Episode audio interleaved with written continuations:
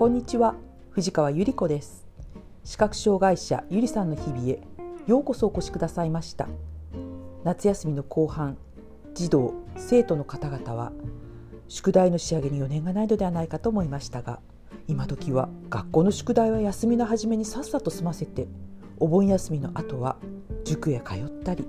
受験勉強に集中したりするそうです。今の子どもさんたちは偉いなと思います。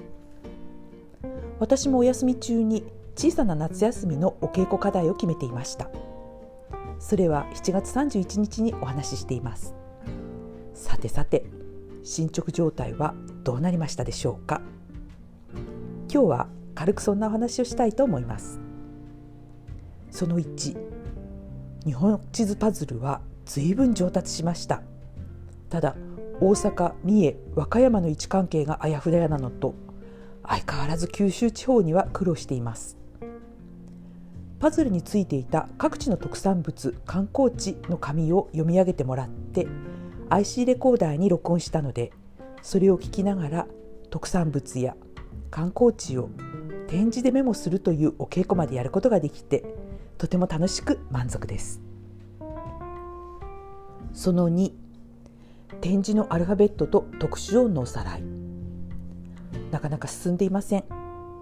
しかしお稽古帳を復習していて外事符というこの先アルファベットですよという記号やアルファベットの大文字ですよという展示が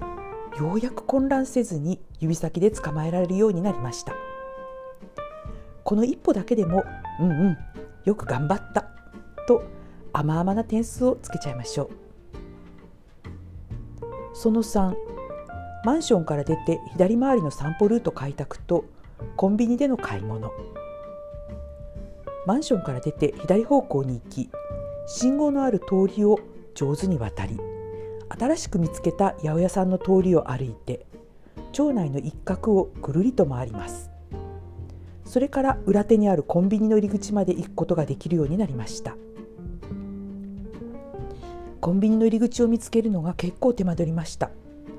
なぜかというとコンビニの前には広い広い駐車場と自転車やバイクを止めておくゾーンがあって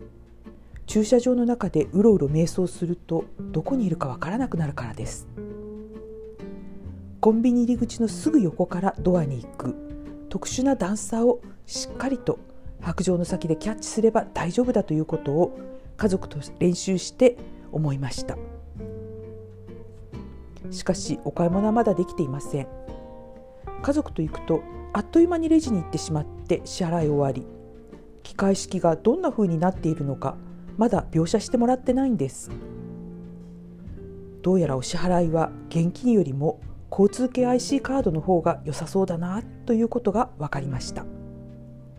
まあこの課題は秋まで持ち越しですね。